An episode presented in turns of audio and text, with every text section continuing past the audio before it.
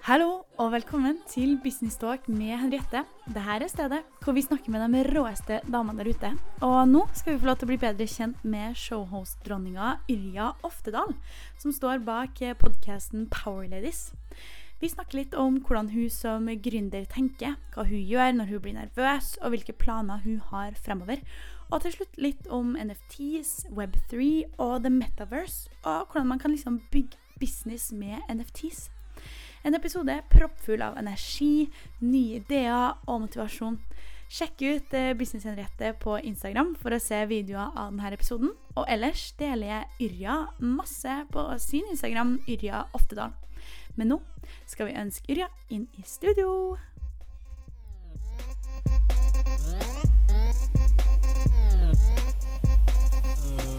I dag snakker vi med selveste dronninga av female empowerment, Yrja Oftedal. Det er selveste grunnleggeren av podkasten Powerladies og mitt største forbilde innen det å være showhost. Hun er ekstremt nytenkende, innovativ, kunnskapsrik og dyktig til å inspirere andre, og ikke minst snakke foran mennesker. Hun starta i 2018 med å snakke med damer som utmerker seg med det de holder på med, som hun så fint sier selv, og har snart snakka med over 200 av dem. Men hva med deg, da? Jeg vil høre din historie også. fordi før du starta din egen podkastbedrift med Power har du også vært en del av gründermiljøet i mange år. Og du har også fortalt meg før denne innspillinga at du var liksom bindeleddet mellom menneskene der inne og klarte å skape en varm, spennende og oppløftende kultur. Du er jo helt rå sjøl. Holder masse foredrag og løfter andre kvinner opp. Eh, jeg, jeg, elsker det. Og vi trenger flere av eh, sånne som deg. Men nå vil jeg, som den gode podkast-hosten du er, at du skal sitte på den andre sida av podkastbordet, lene deg tilbake, slapp av og fortelle om din historie, business og businessplaner videre. Velkommen inn i studio, Irja. Å, tusen takk, Henriette. Du, det var en veldig hyggelig intro. Det var en varmende intro. Nå følte jeg meg veldig smigra. Takk for at jeg får komme. Ja, jeg er så glad for at du overhodet har lyst til å komme. Du driver på en podkast som er eh, kanskje litt av det samme. Min er litt mer nisje inn på det her med business og gründerskap, mens du tar jo tak i alle typer damer som, som, gjør det bra innenfor det de gjør. Kan ikke du bare starte litt sånn fra starten og, og fortelle om din reise fra ja, du velger selv hvor du vil starte, men fortell om din reise. Åh, ja, da må jeg snakke i evighet, holdt jeg på å si. Men uh, jeg må plukke ut noe jeg skal velge ut, uh, da. Min uh, reise starta vel nesten egentlig med at når jeg ble født Jeg har alltid hatt et sånt stort engasjement og et, vært liksom oppslukt av å få andre til å føle seg vel, og få andre til å føle seg bra. og dele ideer og tenke nytt å liksom skape, det har på en måte vært noe som har ligget i meg så lenge jeg kan huske. Eh, men så er det jo sånn at jeg har liksom vokst opp eh, med et samfunn hvor da Det var jo ikke sosiale medier på en måte når jeg vokste opp, og før jeg begynte min reise ut i voksenlivet. Så mm. jeg kom liksom inn og liksom Ja, nei, du kan enten falle inn i den boksen og bli lege der, eller du kan bli advokat, eller du kan bli eh, sykepleier. Altså det var det var ingen som introduserte meg til dette med gründerskap. Og jeg hadde jo òg et mangel på kvinnelige rollemodeller. Spesielt jeg var jo klassisk og så liksom til, alle, til liksom menn som var sånn ja, oppfinnere og nytenkere. Eh, men jeg klarte jo ikke helt å se meg sjøl i de, selv om jeg følte en liten sånn relevans. Men jeg hadde hele tiden et sånt savn etter å se meg sjøl i noen, eller at noen andre skulle på en måte eh, introdusere meg til at det var flere muligheter. Jeg forsto liksom ikke at det ikke kan å gå sin egen vei eller tråkke sin egen sti. Men så plutselig så ramla jeg inn i gründermiljøet i Oslo. Det var jo, jeg ramla jo inn på Mesh ved en tilfeldighet. Det hadde jo akkurat starta. Nå er det jo Nordens største gründerhub. Um, og sånn skjønte jeg jo at oi, OK, det går faktisk an å skape noe helt nytt og starte egne bedrifter og følge drømmene sine. Og det var egentlig når jeg ramla inn i det miljøet jeg for fullt skjønte at OK, det er mulig. men igjen så var det jo liksom mangel på kvinner der. Det var liksom meg og disse mannfolkene da, som hang rundt. Um, men det var rett og slett starten på det at jeg forsto at det var muligheter til å, å, kanskje følge sine egne drømmer. Men det tok, eh, det tok en stund før jeg eh, skjønte det, og det gjorde jo til slutt at eh, Det er det som er liksom min brennende eh, passion nå, da. Å formidle videre at det er muligheter til å ta tak i egne drømmer. Mm. Mm. Ja, så når du da fant ut at det at fader, du kan faktisk starte din egen business, du kan gjøre ting selv. Det var jo, det var jo da du, du var på Mesh, og så begynte du podkasten i 2018. Mm. Hvordan, hvordan, var det liksom da, når du hadde gått ut Da var du på din helt egne plattform. På Mesh hadde du hatt et team, du hadde jo mange folk rundt deg. Men så starta du på en måte for deg selv eh, med Paraladies. Hvordan, hvordan, var det sånn den, det første halve året, den første perioden? Um, når jeg starta podkasten min, så hadde jeg en annen jobb uh, ved siden av. Uh, og jeg var jo veldig sånn, når jeg først lanserte podkasten, så var det sånn Jeg starter jo helt fra scratch og på bar bakke. Det er jo ingen som vet hvem jeg er, bortsett fra det nettverket jeg hadde fra før. Men uh, det gikk egentlig ganske greit å starte. Jeg fikk et produksjonsselskap i ryggen, og det ga meg den der tryggheten på at dette liksom kan jeg få til. Ikke sant? Det var noen andre som trodde på meg i tillegg til meg sjøl. Jeg har liksom hele tiden eh, trengt den lille ekstra bekreftelsen. Um, og så bare lanserte jeg podkasten, og det som jeg tror gjorde at den på en måte fikk litt oppbluss ganske raskt, det er jo fordi at jeg har et stort nettverk fra før eh, som denne podkasten glir liksom rett inn i, eh, med tanke på gründermiljøet. For jeg fokuserte jo hovedsakelig, jeg òg, i starten eh, mye på eh, kvinnelige gründere spesielt, for det var jo de som var i mitt nettverk. Så de første tre årene så intervjua jeg jo nesten bare folk jeg kjente. Og det kom jo av det miljøet jeg fikk når jeg var på Mesh, da. Men det å starte helt fra scratch og på bar bakke og være helt sjøl, det, det, tok meg tid, altså. Fordi at det er skummelt. For da er det liksom no way back. Hei, her er jeg. Her er det jeg skal gjøre. Jeg skal følge min drøm. Se på meg.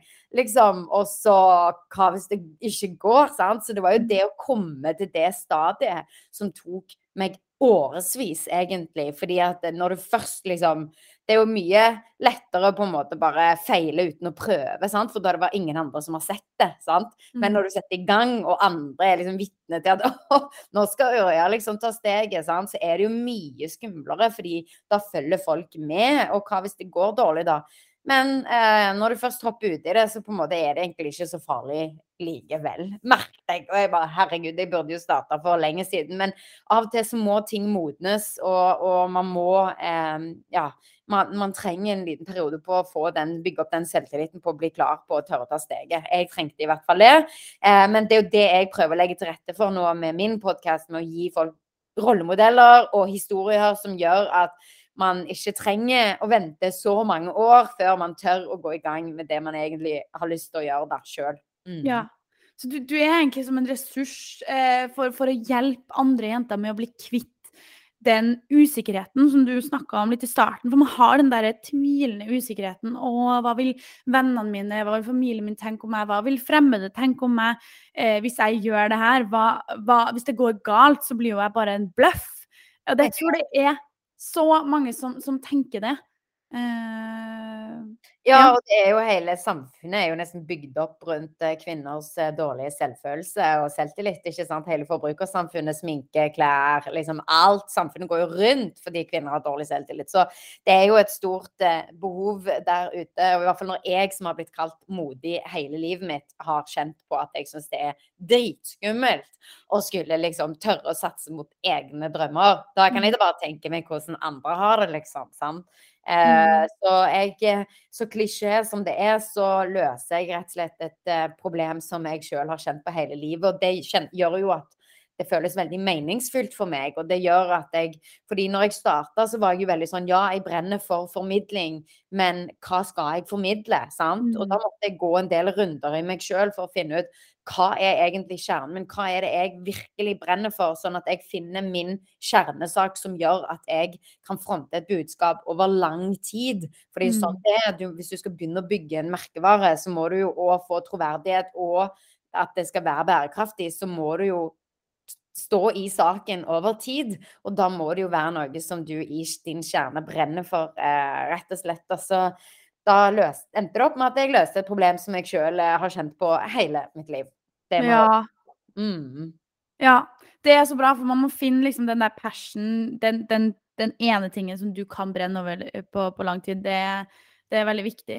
Men du snakker jo med mange bra damer hele tida, hver dag nesten. Føler ikke du selv at du blir veldig sånn påvirka? Fordi det er jo det der med at eh, Vilde Regine, som vi oss begge to har snakka med, sa jo det så fint at du blir et gjennomsnitt av dine fem nærmeste, eller du blir påvirka av dem du er rundt. Føler du at når du starta med å fortelle de her inspirerende historiene og snakke med dem, føler du at du også blir påvirka og, og løfta opp av det? Ja, altså helt klart. Man blir de, sånn som eh, de man er rundt. Og hvis man bare er rundt mennesker som f.eks. står og ser seg sjøl i speilet og klager over egne feil. 'Å, se så stygg jeg var', eller 'å, sånn og sånn', eller er vi mennesker som bare går og baksnakker andre, bruker tiden sin på det, så begynner man Så setter man jo Fordi hjernen vår klarer ikke å skille mellom egne og andres tanker, eller hva andre sier. Og, så det, det setter liksom griller i hodet på en. Så hvorfor ikke omgi seg heller da med, med mennesker som snakker om muligheter og løsninger og løfte opp andre. Snakke mm. positivt om andre hvis man først skal snakke om andre. Det, det er reprogrammering av hjernen. De man er rundt, det er det som er med å bygge opp rundt dine egne tankemønstre, rett og slett. Så ja, eh, men jeg har jo vært veldig bevisst egentlig store deler av mitt liv hvem jeg omgir meg med. Jeg er jo vokst opp med en mor som jeg er veldig heldig med det. Jeg Vokste opp med en mor som hadde en policy hjemme om at vi aldri skulle snakke om andre mennesker. Jeg er vokst opp, jeg er ikke vokst opp, men vi har aldri diskutert mennesker i avisen eller på TV, eller liksom har aldri snakket om andre mennesker. Hvis vi først har snakket om noe, så har det vært sak, eh, eller det har vært noe positivt. Eh, så jeg, når jeg kom på besøk hos andre, eh, husker jeg var liten og kom på besøk, og så satt vi og så på TV med familier, og, og liksom familiene til disse vennene mine, så hørte jeg å liksom øse på den stygge kjolen. Og de sang stygt her nå på Idol, og jeg bare, jeg fikk helt sjokk, for jeg visste ikke at, jeg skjønte, hæ? Sitter folk og snakker stygt om andre, men rakker ned på andre? Altså, jeg er jo vokst opp, og jeg tror det er der min sånn der, det å løfte frem andre, for det ligger ikke i min forståelse eller natur å snakke dårlig om andre mennesker hvis de ikke har gjort deg urett. Hvis de har gjort deg urett, ja vel, fantastisk, dag, skal du få lov til å snakke om det, for det er faen ikke greit. Og man møter mye folk som oppfører seg dritt med vilje rundt omkring. Det gjør man, og det syns jeg er helt innafor å snakke om, for man må liksom Folk kan ikke komme inn, unna med å behandle en stygt og urettferdig, men, men det å snakke om andre uten at det er noen grunn, det ser jeg ingen interesse for. Som en gang jeg har vært i sånne miljøer hvor man liksom, plutselig begynner å snakke stygt om andre, så bare, da bare går jeg derfra. Så det er noe med det at liksom Mm. jeg blir bare Det er bare dårlig energi, rett og slett. Ja. Bare, mm, så nei, det har unna dårlig energi. ja, det er dårlig energi, og jeg vil ikke ha noe sånn dårlig energi. Jeg er ikke interessert i å fordi det er jo litt sånn at hjernen heller ikke skjønner om du snakker stygt om andre eller deg sjøl. Jeg vil ikke ha negative ord i mitt Jeg har et, et peaceful mind. Jeg har, peaceful, jeg har det godt og trivelig i min egen kropp. Jeg er ikke interessert i å få negativitet inn. Så ja, jeg merker veldig godt hvem jeg omgir meg med. Og så hvis noen eh, snakker dritt, så går jeg bare et annet sted. Mm. Ja, det er viktig. Alltid søke etter de positive tankene og ikke jage etter de negative. Men det er jo litt sånn det der med gründermiljøet jo kanskje, er jo kanskje veldig godt kjent for at det er et sånt positivt, optimistisk miljø hvor man liksom tror på fremtida og nå skal jeg bygge det neste Netflix, liksom. Jeg skal bygge det her, og da må du ha ståltro på det selv. For hvis ikke du tror på det selv, så er det jo ingen andre som tror på ideen din. Hva, hva var det som liksom overraska deg mest med gründermiljøet når, når du kom inn i det? Nei, jeg kom inn så tidlig, vet du, Henriette, så det som overraska meg mest, var at folk tenkte veldig lite. Der var det ikke noen som Når jeg kom inn på det tidspunktet for ti år siden, så var det da var det, da var det ikke store tanker, skal jeg si deg. Så det faktisk ble veldig Det var jeg, også, ble jeg veldig overraska over. Og det gjorde jo at jeg eh, satte meg på et fly til San Francisco for å finne ut er det disse herne menneskene Hvor er de som tenker stort? Jeg hadde hørt noen rykter, og jeg fant de der borte i California. Der var de. Men nå har det heldigvis begynt å endre seg. Nå har det jo gått eh, ti år liksom, siden eh, det først begynte å starte liksom, dette gründermiljøet. Så Nå har folk begynt å tenke litt større her i, i, i Norge, og det syns jeg er helt fantastisk. Men for å være ærlig, så var det det som overraska meg i starten, av at folk ikke turte å tenke større. Mm. OK, ja, så det kanskje ikke vært så fasilitert her i Norge at liksom man har tenkt at det beste yrket du kan ha, det er å være en advokat eller lege eller tannlege eller whatever. Men, men, men nå beveger seg jo mot det at det beste yrket du kan ha, er å være gründer. Hva er liksom hovedforskjellene på Silicon Valley og her? Hovedforskjellene på eh, Altså, det jeg ble Altså, den holdningen jeg ble møtt med når jeg kom til San Francisco, var, en, var helt sånn mind-blowing for meg. Jeg følte med en gang at jeg kom hjem, og grunnen til det var flere grunner, men det var den ene kulturforskjellen. Og det var det at det, det var ekstremt lett å bli kjent med mennesker der borte. Og alle jeg møtte, så på deg som en ressurs. De så deg for den du var, på en måte, og tenkte oi, dette kan Og jeg tror det var fordi at mest sannsynlig så hadde de en innstilling på at oi, denne personen hun kan være min neste nøkkel i mitt selskap, som gjør at jeg er klar å take over the world. Altså, mm. Eh, de så på andre som en ressurs. De satte ikke seg sjøl over andre. Og det er litt sånn jeg har opplevd det. Altså, når jeg kom fra Norge og over dit, så var jo det det største forandringen. Nå har det begynt å bli bedre i gründermiljøet, og jeg opplever at det er mye mer sånn pay it forward og lettere å komme i kontakt med folk her i dette miljøet i, i Norge òg. Men det var liksom den største eh, forskjellen som jeg opplevde. At eh, alle var Altså det var ekstremt enkelt å få kaffemøter med folk. Med folk CEO, COOs liksom, i svære selskaper, og eh, fikk det på kort tid. Jeg fikk booka liksom, bang, bang, bang kaffemøter liksom, eh, gjennom en hel dag. Mens f.eks. her i Norge så er det jo litt sånn Ja, la oss treffes om fire uker, liksom. sant? Men der borte så var det liksom Ja, jeg kan treffe deg i morgen fra klokka er ett til 1.20, liksom. sant? Ja. Eh, så det er helt sånn Det går mye raskere. Og folk bryr seg om deg, og de liksom De venter ikke, da, og de ser på deg som en ressurs. Ja. Nice. Veldig bra, veldig bra sagt. Og det må vi kanskje ta litt med oss eh, her til Skandinavia. Men, eh, men, men sånn hva, hva, hva, gjorde du i Silicon Valley? Hva var det du, Jobba du med noen ting, eller hva, hva gjorde du? Jeg pakka sakene mine fra Mesh, og så dro jeg bort og se om det var, for å se om liksom, var det så bra jeg hadde hørt rykter om. Ja. Eh, og så kom jeg bort og tenkte jeg, ok, jeg skal se om jeg finner en bedrift eller en startup jeg kan være med og jobbe med. Så jeg mhm. endte jo opp å finne eh, en startup som jeg jobber med, som jobber med community eh, building. For det er jo det som er min um, liksom bakgrunn, da. Det var jo det som var min rolle på Mesh, community eh, bygger. Um, og da var det jo et selskap der borte som er liksom den største organisasjonen for community management og building i verden, egentlig. CMX heter de, og de har årlige konferanser og meetups og liksom en sånn ressurshub for community builders, da. Så jeg fikk være med de, men så skjønte jeg jo at det var veldig vanskelig å skulle liksom bo der borte uten visa og uten å tjene masse penger og jobbe i en start. Og det bare gikk ikke. Jeg ble helt ruinert. Jeg brukte opp alle sparepengene mine, men det var verdt det. For eh, det ga meg Det var det som gjorde at jeg skjønte at oi, herregud, jeg kan òg følge mine drømmer. Og verden er en lekeplass. Herregud, ikke ta livet så seriøst, liksom. Ikke ta arbeidslivet så seriøst. Dette er, verden er en lekeplass. Gå og ta det lekestativet, eller bygg det lekestativet du sjøl vil ha. Den mm. holdningen var det jeg ble møtt med der borte, og det gjorde at jeg tenkte at herregud, det er jo ikke så farlig. Og når de kan, som er mine venner, og de sier at de tror på meg, da må jo jeg faen meg kunne klare å starte en podkast, i hvert fall. så, ja. Det er jo i det minste. Så du bare pakka bagene dine og dro ned dit og jobba gratis for en startup, og du lærte jo sikkert ekstremt masse. Mm, ja. masse, masse. Men det var tøft også, sikkert.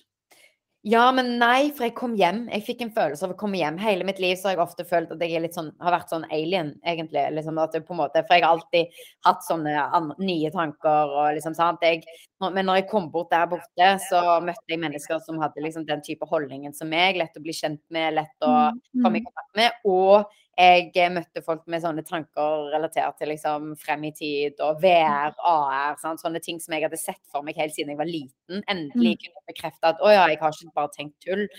Så for meg så var det bare en eh, Ja, det føltes som å komme hjem, og det ga meg en skikkelig sånn Jeg fant, fant liksom Jeg landa.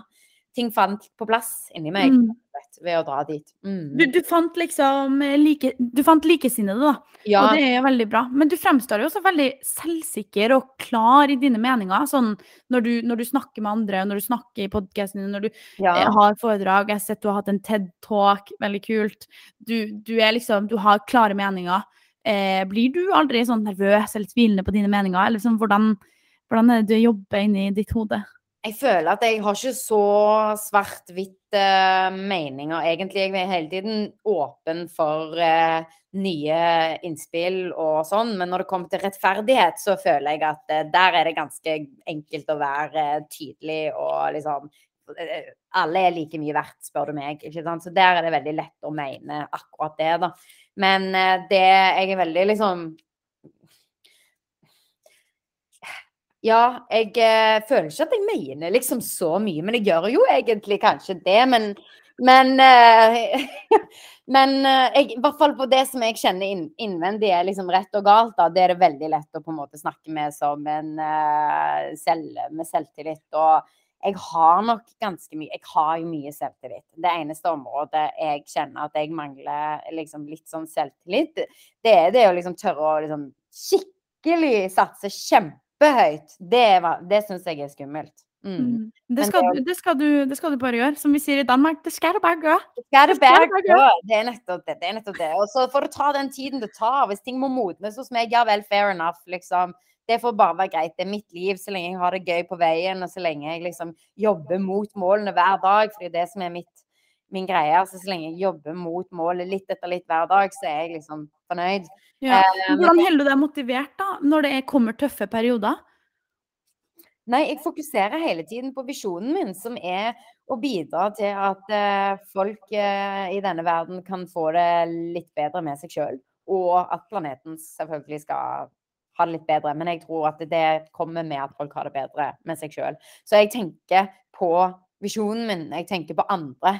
Jeg tenker ikke på liksom Og så er alt det andre er bare sånn hindre du må bare hoppe over når du er ute og løper. Ikke sant? sånn ja, OK, åh, et nytt hinder, et nytt hinder. ikke sant? Men jeg fokuserer rett og slett på alle de jeg kan ja, hjelpe, da. Mm. Mm. Der ligger mitt fokus. Det, det gir deg mening. Men hvis du bare fjerner all frykt for å feile, og all den der usikkerheten som kommer inn i hodet ditt når du Ja. hva, hva er din største drøm? Hva er din drøm, Yrja? Jeg brenner jo for eh, formidling. Så det å kunne formidle og få ut mer av det budskapet jeg tror på gjennom underholdning visuelt, det er det jeg brenner for. Og i hvilken form det tar, det blir spennende å se. Men jeg brenner veldig for å skape og fortelle historier og bringe frem gode rollemodeller. Og ja, jeg gjør det gjennom podkasten min, men det er veldig nisje, ikke sant? Men jeg vil nå flere, og, jeg, og man kan liksom eh, fortelle bra ting gjennom, på så mange forskjellige måter. Så jeg liker å skape eh, og jobbe i team og, på, og gjøre en forskjell. Så hvordan den formen tar, det får vi se, men det er i hvert fall det jeg driver og sikter mot. da. Mm, okay. Ok. Fortelle disse herne tingene som bor inni meg, eh, til flere folk. Hmm. Du brenner jo for det at det er jo det er jo plass til oss alle, og det er ikke et nullsumspill. Det er liksom hvis man hjelper hverandre og man deler sine tanker med, med flere, så tror jeg at vi vil komme oss lengre enn en det vi er i dag. Men har du liksom feila skikkelig noen gang? Og en, en sånn, gått på en sånn skikkelig smell hvor du tenkte nei, uff, det her var ikke bra. Og, og hva, hva lærte du av det? Ja, jeg har, veld, jeg har et veldig konkret eksempel. Og det er det at eh, første gang jeg skulle på en scene med liksom stor scene, eh, masse lys, 200 stykker i salen, så, og skulle holde en presentasjon, um, så tenkte jeg jo ikke jeg inni mitt hode at eh, det var mulig å få blackout. Jeg tenkte jo at eh, jeg kom jo til å huske alt jeg skulle si, så jeg hadde ikke med verken notater eller powerpoint-presentasjon. Og så skulle jeg òg fortelle noe. Jeg skulle fortelle om noen andre sitt budskap. Jeg skulle ikke si noe som la, lå i mitt hjerte nært, sant. Eh, så da kom jeg opp, så kom jeg opp der, da. Og så bare plutselig så bare blir det helt eh, blankt. Fordi at jeg blir så Oi, her var det masse lys. Oi, dette har jeg aldri sett så mange mennesker foran meg før. Altså, det var bare sånn totalt ny setting. Eh, og så blanka, blacka jeg helt fullstendig ut. Eh, og så sto jeg der, og så bare begynner folk å klappe. Og så, og så tenker jeg OK, nå må jeg hente meg inn. Og så klarte jeg ikke å hente meg inn da igjen. Og så begynner du å klappe en gang til. Og jeg bare sånn, til slutt så bare, så bare sa jeg et eller annet, og så måtte jeg bare gå ned. Eh, og da tenkte jeg bare sånn Wow! Liksom. Eh, det var rett og slett Jeg var ikke forberedt på at det var mulig å glemme ut det eh, jeg skulle si. Um, så da lærte jeg at det går an å få blackout og glemme det du skal si. Så da er det lurt å ha manus. Eller, eh, og notater med deg, eh, eller at du har en powerpoint. Eh, så siden da så lærte jeg at jeg må alltid forberede meg på alt som kan gå galt. og være godt forberedt. Så siden den gangen så har jeg aldri liksom blackout aldri, og det kommer aldri til å skje igjen heller, fordi at eh, jeg har nådd bånden. Jeg har opplevd det verste. Så derfor så blir jeg ikke utrygg igjen, fordi jeg har til og med stått opp på en scene og bare stått der og bare sånn Vet du hva, jeg kommer ikke, sorry, jeg kommer ikke på det jeg skal si, og må bare gå ned igjen. Så på en måte det at jeg til og med var trygg i en sånn situasjon, det gjør at jeg bare Ja. Da, da blekker jeg ikke out igjen. Og hvis jeg blekker out igjen, så har jeg i hvert fall med meg notater. Mm. OK. Ja, altså det er viktig å, å lage notater. Det er kanskje litt gode tips til andre som skal for ha muntlig eksamen, eller Det er jo sånn Når du kommer opp i en nervøs, pressa situasjon, så blir man jo ofte veldig nervøs, fordi man skal jo prestere, ikke sant? Blir, Ja, ja. blir du Hvor ofte altså, blir du nervøs før foredrag og før podkastinnspillinger? Liksom, når, når blir du nervøs? Jeg fokuserer på å transformere det til liksom, excitement. Liksom. Jeg ser på det som spenning istedenfor å være liksom, redd og nervøs. Fordi egentlig så syns jeg jo det er veldig gøy. Um, men um, sist gang jeg var kjempenervøs, det var når jeg skulle ut i min første duell i 71 grader nord. Fordi at uh, jeg, var, jeg hadde vært redd for de duellene siden jeg ble spurt om å være med. Altså det var mange måneder i forkant, så hadde jeg vært redd for å liksom Her får jeg muligheten til å være med på Norges mest fantastiske eventyr. Og skal jeg faen rykke hjem i en duell, liksom. Det er helt Mm. uaktuelt. Så jeg var jo livredd. Og så har jeg hele tiden trodd at jeg var elendig på klosser og puslespill og alt som har med sånn der koordinering og alt som har med sånn duellmateriale å gjøre. sant? Eh, Så når den duellen kom, da, så hadde jeg allerede vært livredd liksom, i kjempelang tid, egentlig. Men spesielt den dagen, så var jeg, da var jeg ekstremt Da holdt jeg på å Å, jeg var så redd, for det var så viktig for meg. sant? Jeg kunne ikke, jeg måtte ikke ryke hjem. Eh, og da var det et eller annet så tenkte jeg på sånn Faen, det er jo det som gjør Når du er så nervøs, det er jo òg det som gjør at du ofte blacker out, eller at det liksom bare stokker seg helt. Og så kommer jeg fram, så kommer jeg dit da på den duelldagen og begynner å pusle dette greiene og bare ser at dette går bare ikke. Så tenkte jeg til slutt så kom jeg til et sånt tidspunkt at jeg bare sånn Vet du hva? Nå tar jeg det ikke så alvorlig. Jeg driter i om jeg ikke får dette til, men jeg skal gjennomføre. Jeg skal klare det. Og med en gang jeg på en måte la fra meg det, den der nervøsiteten, så bare Så løste jeg puslespillet med en gang, og så kom jeg videre. Mm. Det var liksom sånn switch. Så det var på en måte sist gang jeg merket at liksom sånn, det er ikke bra å være sånn kjempenervøs. Heller tenk at på en måte OK, det er ikke så farlig om det ikke går bra. Eh, og eh, heller transformere det til liksom Wow! Dette, jeg er så excited. Dette er så spennende, liksom. Mm. Og selvfølgelig går det Kan det gå din vei, på en måte? Jeg vet ikke. Det, så det handler bare om å liksom, Hvis du kommer i en pressa situasjon, å gi litt slipp og tørre å gi litt eh, Sorry Faen. ordet. Faen, rett og slett. Ja. Ja, du må gi faen. Ja vel. Blekker du out? So what? Liksom. ja, du dør ikke, og helsa di er i god behold, så egentlig så har du, kommer du til å leve et godt liv videre hvis du Ja. feiler på den ene tingen. Ja, hva er det så verste som kan skje? At du lærer noe, på en måte. Mm. Og, men jeg er jo på en måte Jeg tar ikke meg så, selv så høytidelig, så for meg så på en måte det at jeg liksom sto der og blacka out på den ene scenen den ene gangen, det, måte, det er bare en morsom historie for meg. Jeg glemte det liksom en gang jeg gikk av scenen. Så det sånn, tenkte ikke jeg mer på det, bortsett fra at jeg Mm. tenkte OK, neste gang må jeg forberede meg. Så jeg Mm. er kanskje litt sånn heldig sånn sett òg, at jeg på en måte Jeg vet at jeg har en verdi. Det, det samme om jeg gjør feil. Alle gjør feil. Ja vel, Mm. det var 200 stykker som så at jeg gjorde denne feilen, og ja vel. da kan de sitte og kose seg i et middagsselskap og le, liksom. Men alle må jo starte et plass. Samme det, liksom. Så Mm. jeg vet ikke. Ikke ta deg sjøl så høytidelig. Ikke ta livet så seriøst. De fleste bryr seg bare om seg sjøl uansett. Sant? Så Veldig godt sagt. ja, så bare det å gå eh, Ikke tenk så mye på hva alle andre tenker, for de fleste tenker bare på seg sjøl.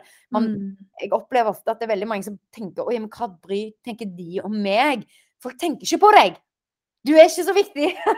liksom, det, du er ikke Obama, liksom. Altså, du betyr egentlig ingenting.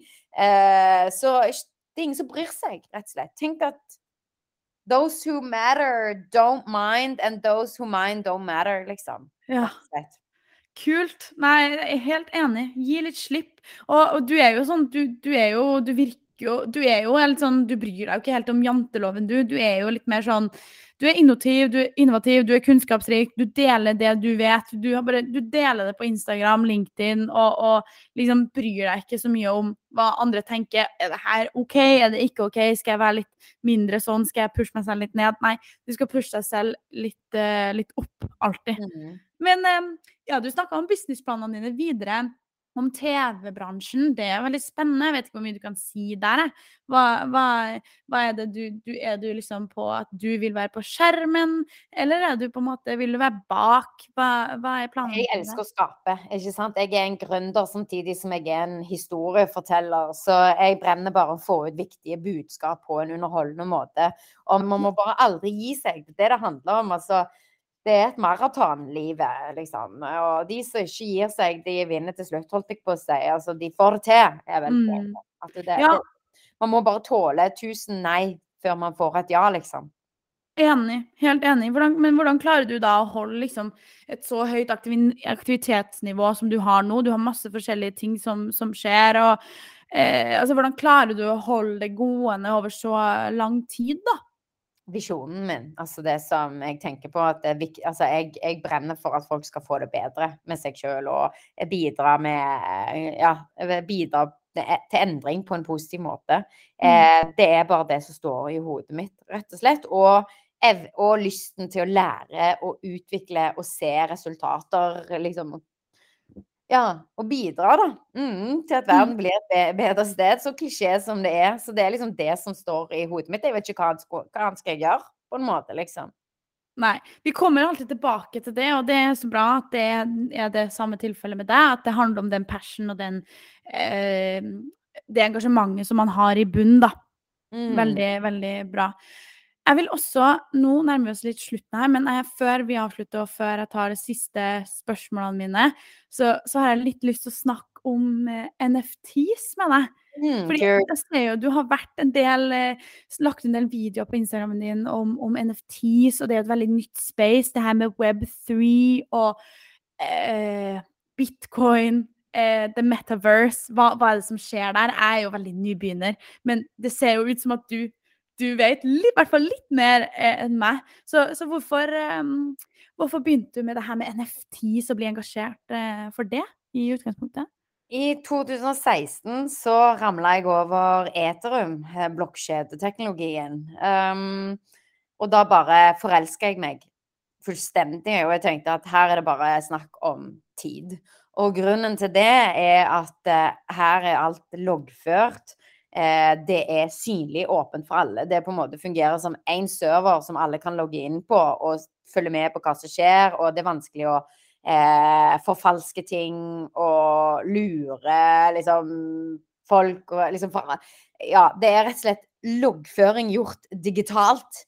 Um, åpent for absolutt alle å se. Uh, og fram til nå så har liksom ting på internett vært veldig sånn silo, ikke sant. Vi vet ikke hva som foregår hos Facebook, og man må logge inn der, og man må logge inn sånn, men man forstår ikke hva som skjer liksom behind the scenes, og man må liksom stole på at ja, men når de sier det, så må det være sånn. Eh, men så kan det være at tallene eller ting er egentlig helt annerledes, men det får aldri vi innsyn i. Eh, og vi har liksom ingen makt som forbruker på internett, eh, sånn som det har vært frem til nå, ikke sant, før blokkjedet. Så det som er, når jeg da oppdaget eh, Ethereum, så så jeg at oi, her står liksom eh, forbrukeren i sentrum, på en måte. Her er det vi som får makten tilbake igjen. Eh, det er vi som har påvirkningskraften, og man får mulighet til å eie ting på samme måte som man eier ting i den fysiske verden, så kan man òg eie ting eh, online, ikke sant. Så nei, så jeg tenkte bare at her er det bare snakk om tid, og så blir det jo spennende å se hvor lang tid det, det tar. Men så gikk det jo bare plutselig ja, etter fire år da, så begynte nå plutselig mange folk å snakke om eh, NFTs. Og så hørte jeg konstant om NFTs i et helt år, før jeg bare tenkte bare sånn OK, nå må jeg faktisk sette meg ned og gjøre en fordyping i hva er dette greiene her. Og det er et kjempestort uh, landskap. Og NFT står jo for non-fungible token og er en digital valideringsmetode uh, som lever på blokkjeden, bl.a. på Etrum, uh, hovedsakelig. Um, og det gjør jo at det er umulig å forfalske.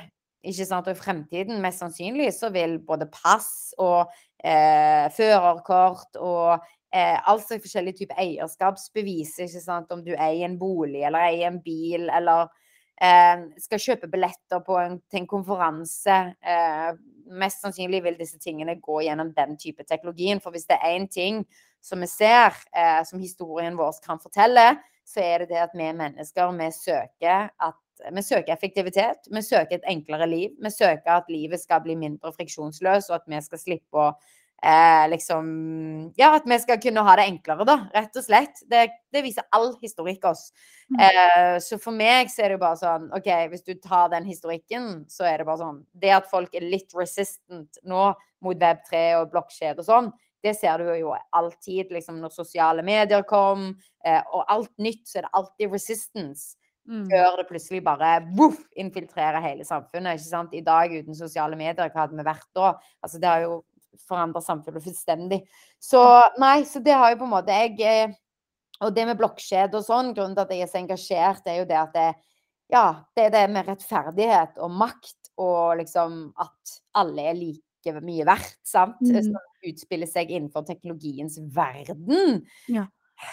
det at liksom Er det, det liksom mer det der med at Like muligheter. Det er like muligheter fordi det er Makten er ikke på toppen på et par ja, mennesker. Den er på en måte desentralisert og fordelt ja. ut på meg, deg, ja. alle en, en, mann i gata, liksom. Yes.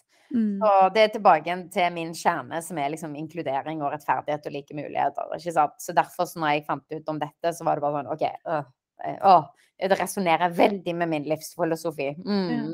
Wow, oh, men så kult. Du kan så mye. Men hvordan, hvordan, tenker du at man kan dra nytte av NFTs, the metaverse, altså krypto, eh, i dag? Hvordan kan man dra nytte av det i dag, men også i fremtida, med tanke på eh, f.eks.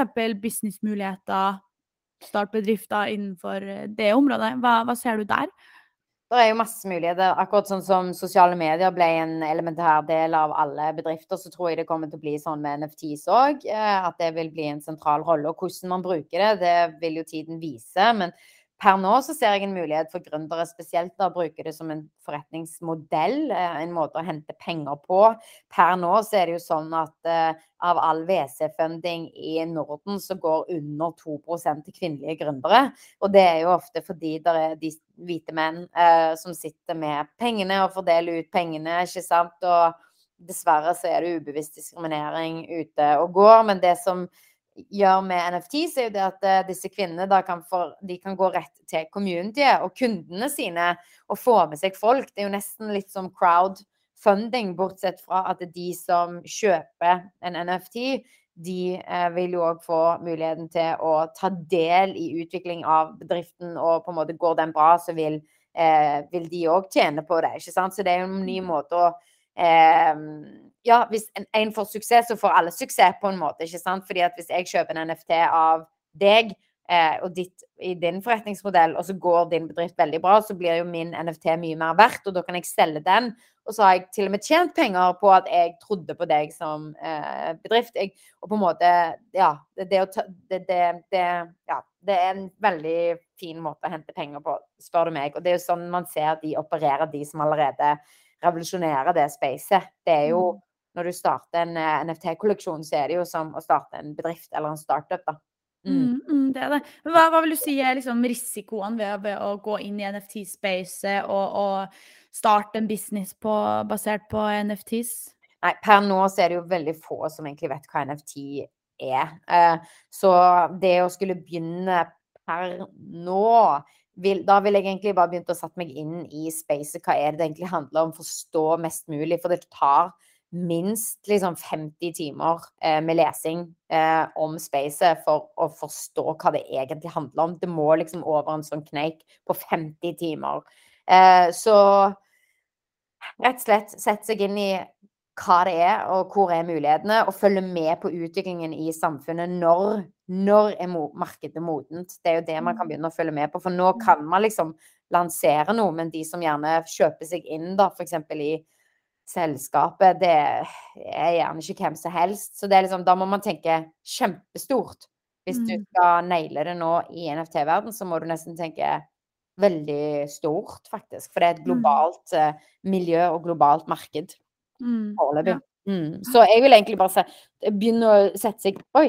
Eh, begynn å sette, sette, deg inn i tematikken og se hva, hvordan kan du ta bruk Eller rett og slett følg med på utviklingen. Mm. Ja, Du snakker om 50 timer på research. Jeg er enig i det at man må sette seg ordentlig inn i det for å liksom få en forståelse av hva det egentlig er. Men eh, du, vet du om noen gode kilder som man kan starte ut med? Hvor, hvor, hvilke kilder burde man eh, begynne på? Man kan gå inn på Kvinner i NFTs på Facebook. Der er det en gruppe, og der ligger det noen linker i noen sånn poster, tror jeg. Eh, så det går an å gå inn og trykke inn og lese på. Og så det å høre på Gary V sine podcaster om NFTs Eh, er bra fordi at han forteller det veldig enkelt, veldig konkret og veldig forståelig, rett og slett. Så høre på hans podcaster er en, en, god start. Um, være med i grupper Kvinner i NFTs, og klikk på de linkene som ligger der inne. Um, og så Google, rett og slett. Google og google. Og hele community lever på Twitter. Så det å følge folk som er involvert i Web3, og begynne å følge alle de som de interagerer med, og, og, og, følge med der community lever, det tror jeg òg er lurt. Men som sagt, det tar mange timer for å forstå landskapet, fordi det er ikke eh, Det er lite kilder ute nå på norsk. Mm, ja, så man må heller ut på engelske kilder og lese ja. der. Og, og så er det litt sånn Twitter, Discord altså For min del så er det jo litt sånn uvante kilder å, å være på. Sånn, man må jo gå inn og lære seg en hel ny kanal. Må gå inn og lære seg Discord, som kanskje har vært litt mer sånn eh, egna for folk som gamer, kanskje. Så man må gå inn og ja, tappe inn i et mm. helt nytt miljø, egentlig. Ja, helt nytt miljø, rett og slett. Internasjonalt miljø. Og, mm. Men Twitter er liksom der tankelederne er, ikke sant. Der de snakker sammen. Og Discord er mer der liksom folk i communityene til de spesifikke NFT-kolleksjonene snakker sammen. Mm. Hva, hva, mener du med tankeleder? Hva, hva er det? Eh, tankeleder, altså influensere, de som er liksom de fremste innenfor spacet, de som bygger spacet. De som mhm. allerede er liksom godt etablert. De som f.eks. har starta de ulike NFT-kolleksjonene, eller de som ja, involverer seg rett og slett på, mm. på, daglig basis. Mens i Discord så finner du de som syns en kolleksjon er spennende, liksom. Vanlige folk, på en måte, i hans forstellstegn. Ja. ja. Og så finner du liksom bransjelederne, tankelederne, liksom på ja. Eh, Twitter. Mm. Spennende. Nå ble det en liten NFT-spalte her på slutten. Du kan ja, ikke sant? mye om det. Men gøy. Jeg håper at flere også går inn på Facebook-gruppa Kvinner i NFTs, og også følger Kvinner i NFTs på Instagram. Yeah. Der legger man opp litt uh, ting og tang som man kan følge med på. Mm. Nå er vi mot slutten her. To spørsmål igjen. Eh, hva er dine beste råd til unge jenter som vil komme seg opp og frem i dag? meng deg med Finn, ja, finn folk som, eh, som, du kan, som, du blir inspirert av, og som spiller deg god, som heier på deg, og som utfordrer deg, og som dytter deg videre. Ta kontakt med folk du hva skal man si, ser opp til eller blir inspirert av. Eh, knytt nye relasjoner. Finn folk på sosiale medier. Gå på arrangement. Rett og slett oppsøk, research. De folkene er der. Finn de. Eh, og så på en måte ikke ta livet så seriøst. At det feiler, det er en del av prosessen. Alle feiler hele tiden. Hvis, jeg liker ikke å kalle feiling feil, å feile. Altså, jeg ser på det som læring. Eh, jeg kom bare på én gang jeg har feila, og det var når jeg gikk opp på den scenen uten å tenke at det var mulig å glemme det jeg skulle si. Ikke sant? Det er jo bare sånn Hæ, er det mulig at jeg liksom Så rett og slett bare mm, Ja, det er de viktigste poengene mine, egentlig. Ikke ta livet så seriøst. Og bygg nettverk. Nettverk, nettverk, nettverk. Mange tenker på nettverk som liksom Å, kynisk, det, det, det. Men nei, nettverk det er som å få eh, mye mer venner, og det vil igjen gi muligheter. Samarbeid is the only way. Man kommer bare så langt alene. Kommer bare- Mm, Kom til kort alene. Kan bare gjøre kule ting sammen, rett og slett. Mm. helt enig. Tusen takk for gode råd. Eh, siste spørsmål òg, da. Hvis Mm. du fikk fem millioner kroner nå, hva hadde du gjort med dem? Å, nei, jeg hadde satt Nei, nei, kanskje i sånn investeringsråd, men jeg hadde nok satt de inn i Ethereum, rett og slett. Og Ethereum. Mm. Altså, Ethereum. Jeg kaller det Ethereum. Jeg vet ikke hvordan uttaler man Er det Ethereum på er stavangersk? Nei, ja, Ethereum. Jeg bare Men jeg, det, jeg hadde jo ingen å snakke med Ethereum med når jeg begynte å snakke om Ethereum i 2016, så, så har det bare satt seg. Men Ethereum er det jo som er korrekt. Ethereum. Så du har satt fem mill. i Ethereum? Ja, fordi jeg er en safe player, liksom. Jeg Du har skikkelig troa? Ja, ja, jeg er trygg. Trygg på det. Mm, men jeg hadde ikke satt i andre kryptovaluta. Og, eh, men jeg hadde nok òg liksom kjøpt noen NFTs og, som jeg hadde troen på og sånn. Mm, Du hadde lekt deg litt og investert for å prøve å få den til å vokse. ja, rett og slett. Tusen takk for snakken i dag, Yrja. Det var utrolig gøy å få høre liksom dronninga bak eh, Power Ladies og dronninga av Female Empowerment. Og som den gode formidleren du er, så har du alltid klart å formidle veldig gode ting i denne podkasten Jeg gleder meg til at andre får også høre den. Så tusen takk. Takk for at jeg fikk komme. Yay! Yay!